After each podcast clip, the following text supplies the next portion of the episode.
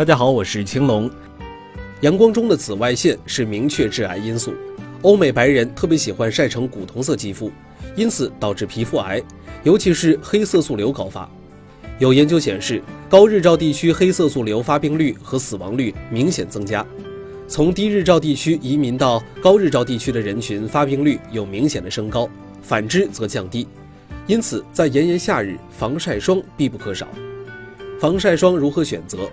防晒霜的防晒指数并非越高越好，阴天或在树荫下活动，选 SPF 十五至二十五的；直接在阳光下活动的，选 SPF 二十五至三十的；去海滩、高原、雪山等，建议挑 SPF 五十的。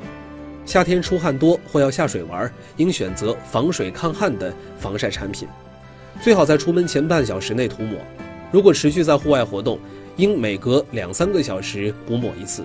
唇部、眼部建议使用专门的防晒霜。听说防晒霜比太阳还毒，非也。在皮肤癌的预防上，防晒霜扮演了重要的角色，但它也招来了不少非议。一些人称防晒霜有毒、致癌，实际上没有效果，甚至认为防晒霜的化学成分比阳光更可怕。例如，有报道称，防晒霜所含的防晒成分二氧化钛、氧化锌纳米颗粒成分。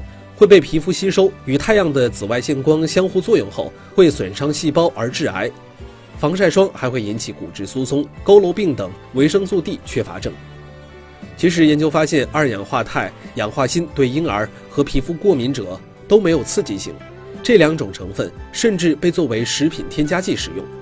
其纳米颗粒也不会穿透皮肤，只留在皮肤角质层外面。美国国立卫生研究院认为。只要不是吞到肚子里，而是按照使用说明，防晒霜是无毒的。防晒霜的确会影响身体产生维生素 D，但是也有研究指出，人们涂抹防晒霜往往不足，或者涂抹后晒太阳的时间过长，身体也会产生不少维生素 D。而且维生素 D 能从食物中摄取，例如吃三文鱼、吞拿鱼以及一些强化食品，因此防晒霜不至于造成维生素 D 的缺乏。